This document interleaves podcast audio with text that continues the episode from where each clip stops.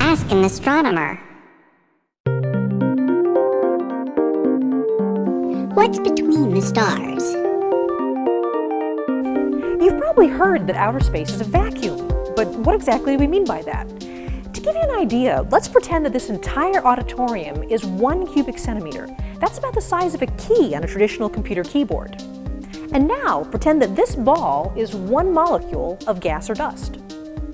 Here on Earth, normal atmospheric pressure would mean there'd be about 50 quintillion balls crammed into this room.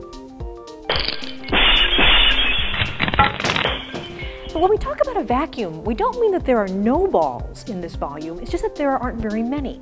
In fact, the best vacuum we can make on Earth would have about a thousand balls in this auditorium. But for most of space, you have only one molecule per cubic centimeter. That means there would only be one ball in this entire room. That's a pretty good vacuum. But remember, space is big. There's 100 centimeters in one meter and 1,000 meters in one kilometer, and one light year is about 10 trillion kilometers. And the nearest star to us is about four light years away. And most stars are even farther away than that. The star Betelgeuse, for example, is about 640 light years away.